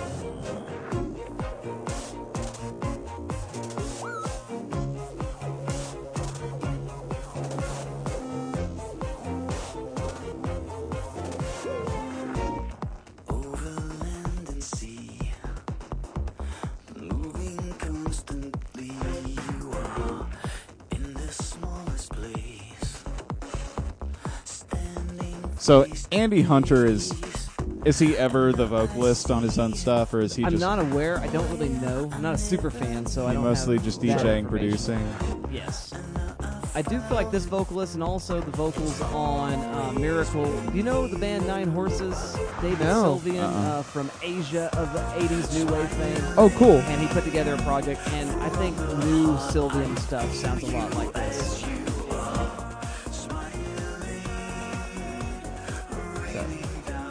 I like it. Uh, it's still it's still very like it still is very pulled back, Yeah. and I don't think that's such a bad thing for the goal that it's trying to accomplish.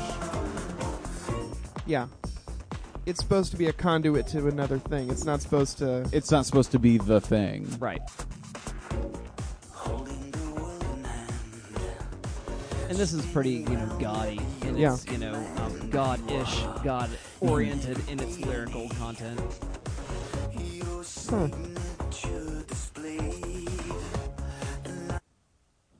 Okay. Well, up next we've got Technicolor featuring DeMorgan. This song is madness.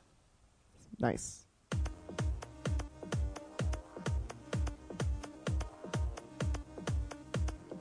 Cool.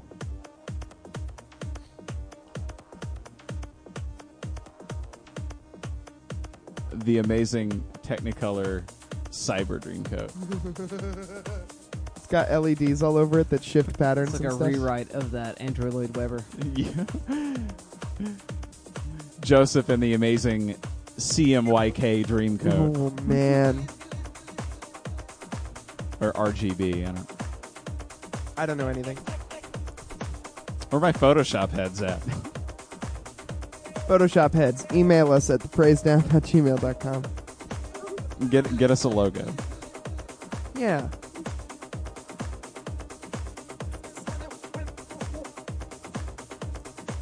This is wild. This one I feel has the most energy so far.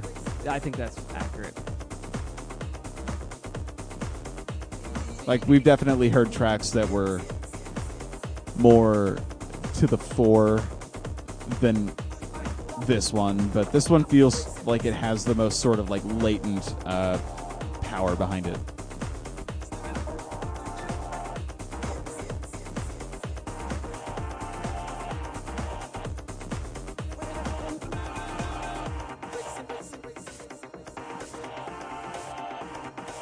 This is where you catch your breath.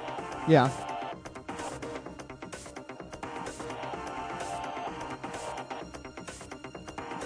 This is where you quit dancing and Yeah. Get a water. put your put your hands up and Yep.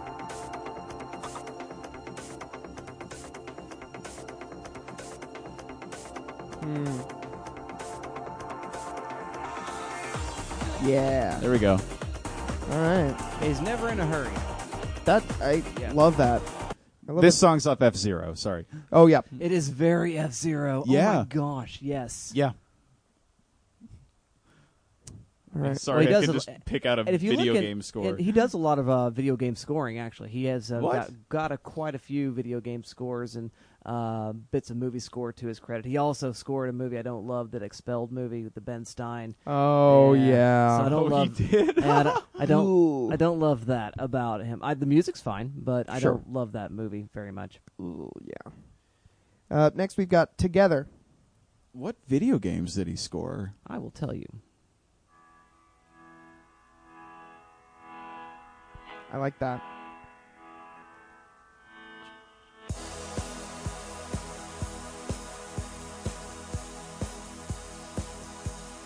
As soon as I find it, I will tell you.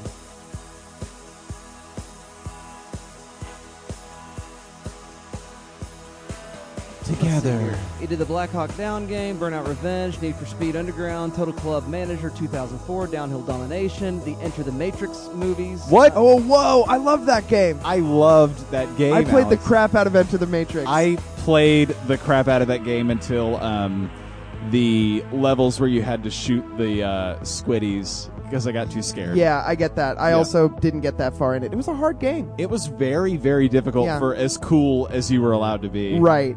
He did a uh, film recently done on the Good Trash Undercast. He did the Italian Job soundtrack, which Whoa. we did not love the movie, but uh, I guess the soundtrack. You, di- I you did didn't get- love the film, but the soundtrack. Must be okay. I don't remember. I, well, and then I don't remember, so that's not so good. So this guy's got kind of a pretty robust body of work then. Yeah, he's got a lot of stuff. Love this guy's robust body. Of work. Of work. So, how much of his career does he feel comfortable identifying ostensibly as a Christian As far as artist? I know, it's always been the case. Always been the case, and he's he sort of began in that Christian scene and just kept working. You know, found work with the video games and the and the, the trailers and stuff like that. Just because he could produce a track that Well, slaps. that yeah, Yeah, I can't believe he did the Enter the Matrix video games. yeah. Yeah, I didn't realize how big a part of my childhood this guy was. Yeah, truly. Wild. All right, this I is a also tra- don't know anybody else who played that game, so nice. so this is a track um, we can talk about it theologically later, but um, I do want you. This is one I was excited to to present to you lot. So Fade. There's a yeah. There's a call and response. So there's two voices. Uh, there's only one voice, but there's two uh, speakers. There's a person, a supplicant, and then there is God. And so Got that's all I'll say.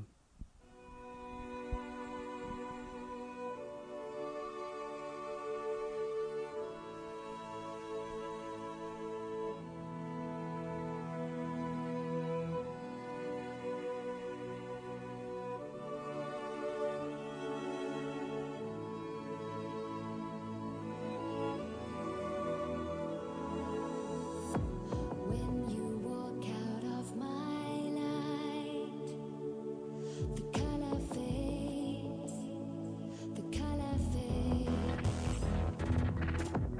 When you lose your way and walk alone, the color fades and runs like tears down my face.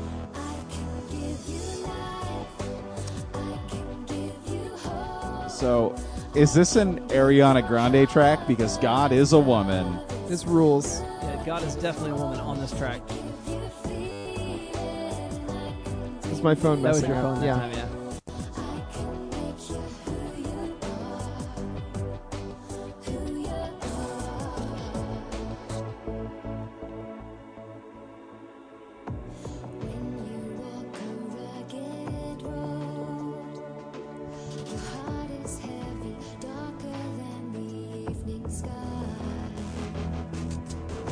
Okay, so were you able to find anything about the about the choice behind making the voice of God a woman on this track?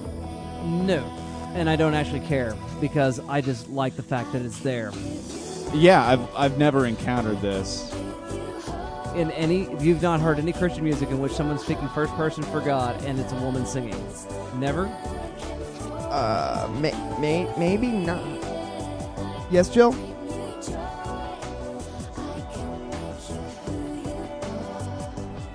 but yeah there's n- I, I can't think of it happening very often which is really kind of tragic you know i mean the femininity of god is one of the things that is oftentimes sort of uh, marginalized liminalized uh, Sure. and it's, it's all over the bible i mean it's you know it's all over that i mean the, god is a hen who gathers his uh, her chicks under her wings uh, the first names okay so check this out let me let me do bibleese for a second about femininity and god Please. first person to ever name God in the Bible um, is a woman. Uh, that's Hagar, who calls God the God who sees me. Yeah. So yeah, first of all, the first person who ever like, oh, I know who you are, and gives God a name. But one of the old, so there's like the, the Elohim, and then there's the uh, the Lord stuff, the Yahweh stuff, and all that stuff. But the oldest name of God in the Bible is El Shaddai, right? And uh, you know, we think El Shaddai because we think Spanish stuff. El must mean dude. Doesn't. yeah. Yeah, it's just yeah, doesn't necessarily. There's not a masculinity tied to it. It actually uh, there there's a couple words that it could mean. One of them is uh, strength, just the sort of meaning itself, meaning the strength. But the uh, more common usage of it is the uh, large-breasted woman who never runs dry. That Nice. that Nice. that God is your big titted mama who will never let you go hungry. That's Bible. Love it. Wow. That's that's ins- that's crazy. Yeah. Uh, just for me later when I take these notes, make sure to write down God is your big tittied mama. That's um Oh goodness. Um I, I guess do you think that kind of comes off a I guess we were kind of coming off the foothills of matriarchal societies. Yeah, I think there's some of that. I mean, and, you know, God, God's metaphors. I mean, it's always metaphors that we're using to sort of you know describe the ineffable, right? But um, yeah, so but the original metaphors that were being used to the people of God were that, and uh, it's I blame Saint Jerome honestly, uh, because the Vulgate translation they have the options, they're looking at this, and uh, that's the sort of first move of the Bible from original languages texts. And he's got all these celibate dudes who are going to read this and perhaps become suddenly aroused. And so he went with um, God Almighty, and s- which is more masculine rather than the big titty mama who never let you go hungry. Mm-hmm. Wow. I don't want my monks to get horny. Yeah, That's my impression of Saint Jerome. I listen. One thing about Saint Jerome is that he knew his monks were all horny for milves. he didn't want to It's like I'm watching you guys. listen, guys. Be cool here. We're gonna talk about titties. Yeah. All right. You are not allowed to get horny. You are a monk. You are definitely not ag- about to get horny about God in front of me. No. All right. Up next, we've got Sapphire. that's a color. And also a color, depending on what side of the pond you're on. Oh, right. You think that maybe speaks to something about the scarcity of resources as well? Yeah, I mean this is abundance, right? I mean, Right, yeah. Yeah. That, I mean his. Yeah, not pronouns. I slipped. Um, but yeah, Mm-hmm. it's about abundance, and uh, that's one of those things where we've lost those pronoun or those uh, metaphors, and so yeah, it more easily adopted into economies of scarcity. So we're contemplative again. Yeah, we're cooling down now. Yeah, everybody danced real hard in the middle. I'm kind of thinking about when when scarcity is not on like a society's collective mind, maybe the thing that they are more resonant to is this idea of power and strength, and not necessarily abundance and the um, caregiving ability of something. I think so, I- and I think also it, it's when you start valuing the abundance r- rather than a capitalist value of val that that's what makes something worthwhile, right? But the reason it's rarity is is what gives uh, uh, something the lack of supply, right? Is what Mhm. increases demand, as opposed to no, the best cir- circumstance is not that this is very expensive. The best circumstance is this is so abundant that no one is left without. Yeah, it's almost a transition between a God who gives the most to a God who has the most. Yes. Ooh, I like that. And that's the fundamental problem in the West. All right. Up next, we've got Out of Control. The John Rubin single. My brain is going, do I remember this song at all? You always cut it off after fade because fade's the good one. Fade is a good one. Okay.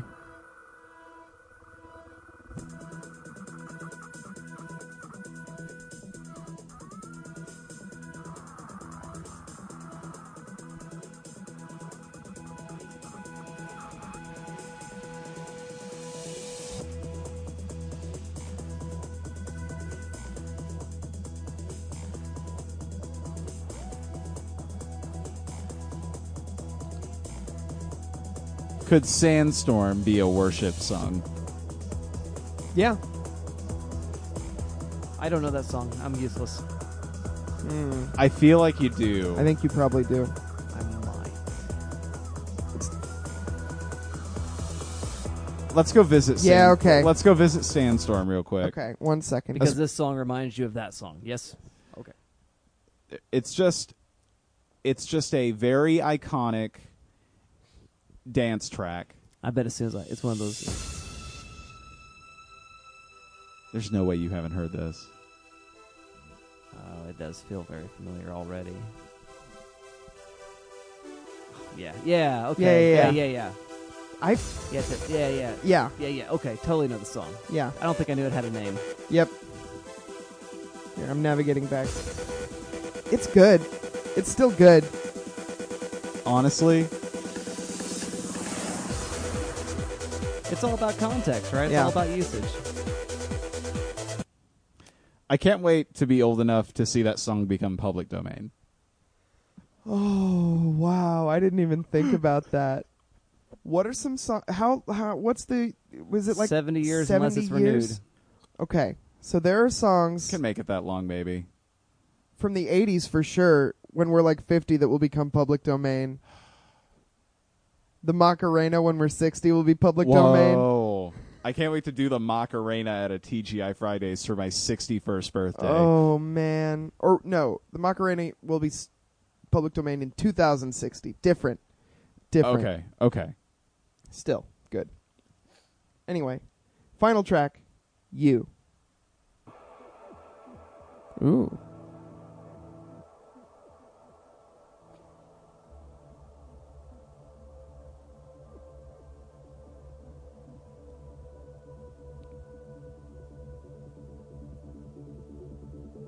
Oh, okay. I heard that in the back.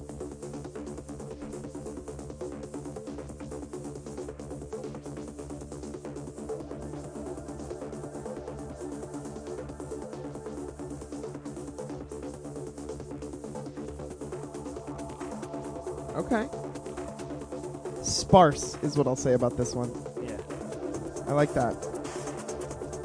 I don't think it stays that way. Okay. Oh, it's gonna do something. Ooh.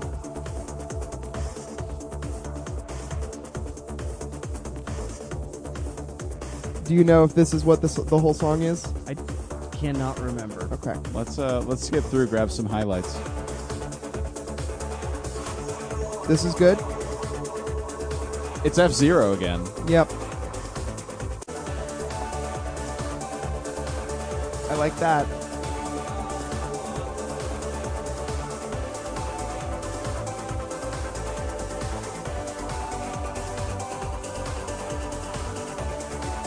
Do you think the you here is directed at God? This is sort of a I don't know. I'm terrible. No, that's Ah, okay. I don't know. oh, there's lyrics. They're too far. They're mixed They're- too yeah, far they're- back. they're Way buried. Yeah. It's very vocal shy, Yeah. Kind of cool. except for on Fade. Wow. All right, so that's the album. We got to hear the end of it. It's tradition. Oh yeah, yeah, yeah. Got to hear the last moments. This is the last like 25 seconds.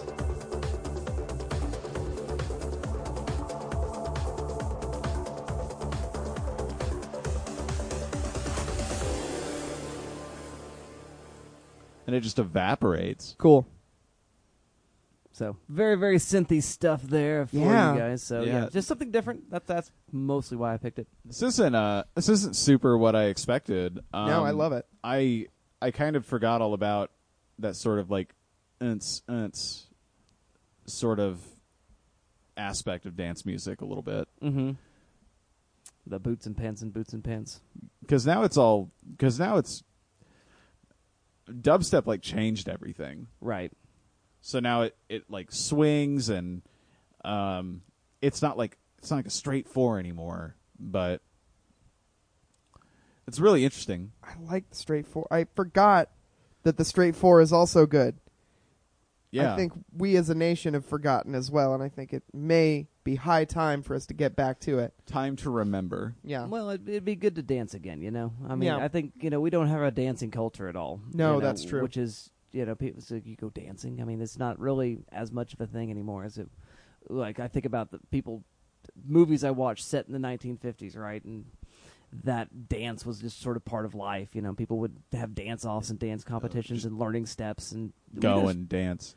we don't do that, you know. Of course, Yeah. personally, I mean, the Geneva Con- Convention ruled against me ever dancing. Sure. Ever. Oh. It's, Yeah. a, it's a Mm. war crime. It's just limbs flying everywhere, yeah, huh? so Uh-huh. yeah. Somebody, somebody will get hurt.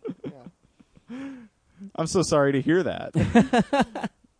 I just, I I, respect it. You seem like you have sharp elbows. I, I, I, I'm probably very, very dangerous. Very, very dangerous. But yeah, I mean, just imagine that as a different way of putting together the sort of you know liturgy of the church and that sort of stuff. You know, it's, it's a different sort of animal than you know your standard Hillsong album. You know, which Yeah. is sort of the the way in which worship gets envisioned here in the states. So I, I, I just think it's a real value to it, and I think the the fact that it is sort of uh, well, we, we, we talk about this all the time, Heath. It's, it's very apophatic. There's a sort of emptying nature to it, you Yeah. Mm-hmm. know, where there's not adding or giving you all the sort of dots to connect, or giving you all the images, or giving you all the sort of lyrical content as much as you've got to sort of just work into what's going on inside and around your, yourself. You know, you bring your own resources to bear. yeah, and worship in the states is very like cataphatic. Yes. Yeah. like the we we talked about the lead singer a- and it, it's the worship leader is an icon a certain kind right like Yeah. we re- regardless of whatever makes the lead singer of a worship band like a person um, when the worship is going you tend to just go ahead and accept this idea that they are like like a conduit that Yep. the worship is happening through. Right.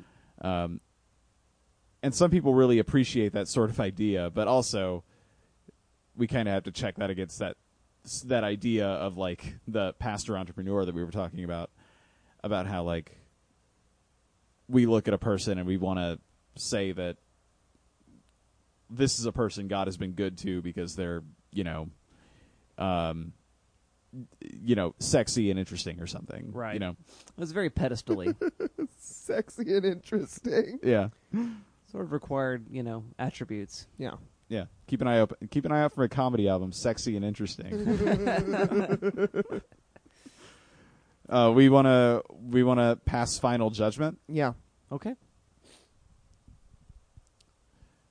Anybody have the strongest feelings so far? I mean, I picked it. I really dig it. So, Yeah. I mean, I, I can just go ahead and say I Go I for li- I like it a lot. Uh, are we still using the Judas system since We're last? still I was- using yeah, out of 12 disciples. out, out of twelve disciples. I would give it a uh, ten with a Judas, Okay, uh, Judas, why? uh, just because it is not exactly my sort of standard mode of operation in worship or in just music uh, consumption in general. And so there is still for me just the sort of personal contextualization hump I've got to jump over. and Go okay. I got to make sure I'm ready to do this thing, you know, when I'm when I'm entering into this music. And so the Judas is almost my fault. Um, so, but yeah, my own baggage. That's fine. yeah. Um, I I'm having like full disclosure here. I I am having trouble giving it an appropriate rating because I'm having to reevaluate my own personal uh, rubric, sort of because it was really easy to review things that I guess presented ideas and I, I don't feel like this does on purpose. Like like sure on songs on tracks like Fade and stuff i- ideas are definitely being presented but by and large it's it's a vessel for you to attach your own experience to, attach your own meaning to. And in that respect, I think it succeeds by quite a bit Yeah. it never it never gets up in your face it never gets too loud or i hate to say exciting there's probably a better word than exciting but there's nothing it never Stimulating. it it stays on the rails Yeah. yeah and i think for the appropriate purposes of this album i think it's very good Yep. like I want to go ahead and say that it's. I'm going to go ahead and say that it's a nine. Yep. No Judas for the goals that it sets out. Um, I, it's it's sitting in the upper third. Wait, it's sitting in the upper fourth, but I, again, I I'm having trouble rating it higher because of its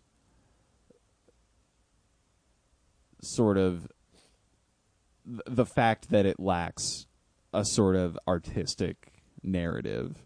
And that may just be the shortcomings of my own scoring system that I have to address. And I think you can find that. I think the Exodus album might have more of that for you, and I think uh, the uh, EP version of Stars, which is again eight tracks, has much more orientation towards that. This this one is a bit more of a mixed bag. Yeah. So Yeah, I think I'll I'll go ahead and echo that 9 Mm-hmm. Um, I I think, I mean, it sets out to do something and it does it, and I think it's very interesting to have a Christian album that you can really dance to, because that's not something that really, you know, happens at all. Uh, I mean, the most you'll get is is at like Christian rock shows, the kids will mosh with each other, but that's just because or they're the not pogo for punk. Right? Sure, yeah, yeah, yeah. Um, but I mean, it just is such a. It makes me think about electronic music and about Christian music in kind of a different way, and that's real interesting. Um, you know what? I am. I'm going to say ten actually.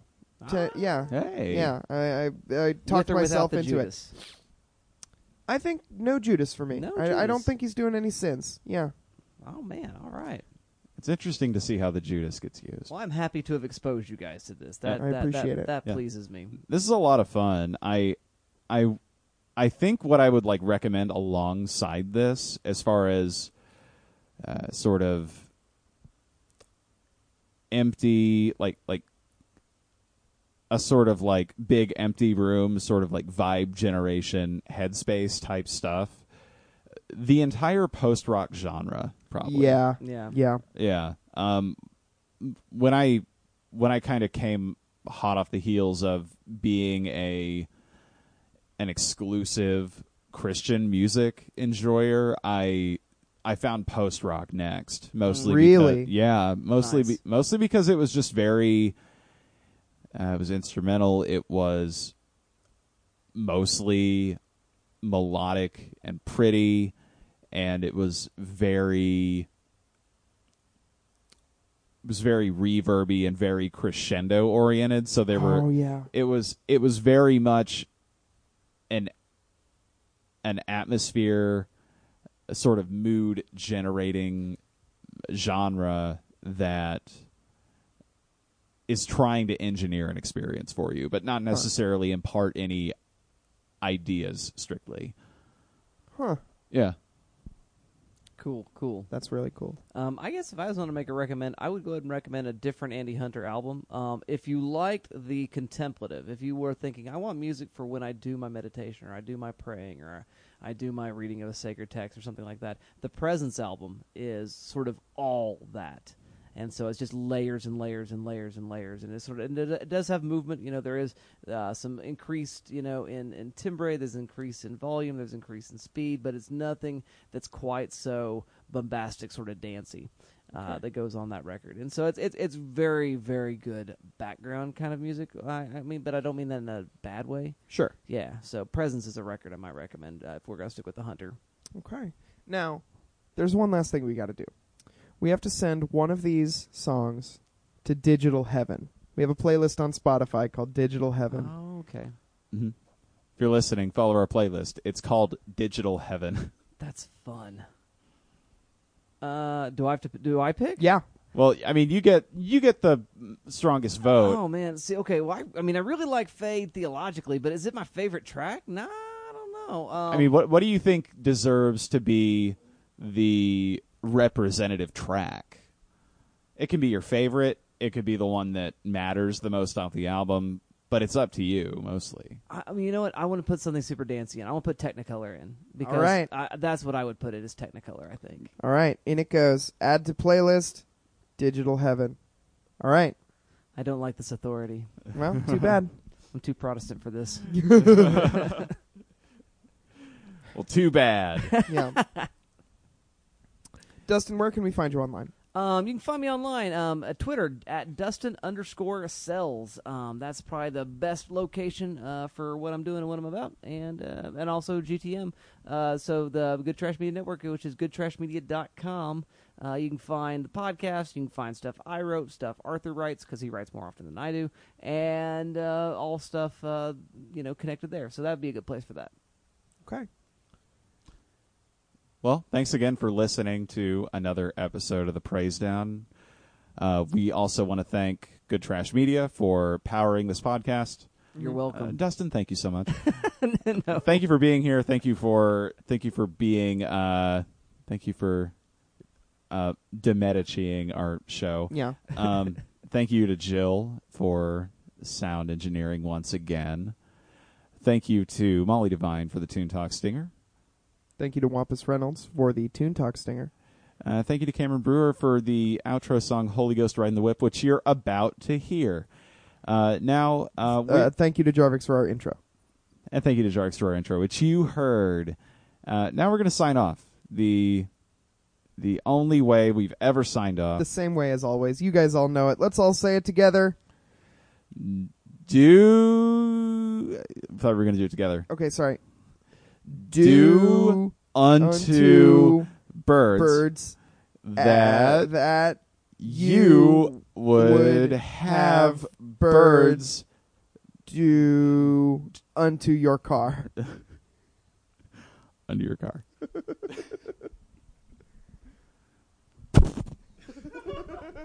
riding the whip, what what what? Holy Ghost riding the whip, what what what? Holy Ghost riding the whip, what what what? Holy Ghost riding the whip, what what what? Holy Ghost riding the whip, what?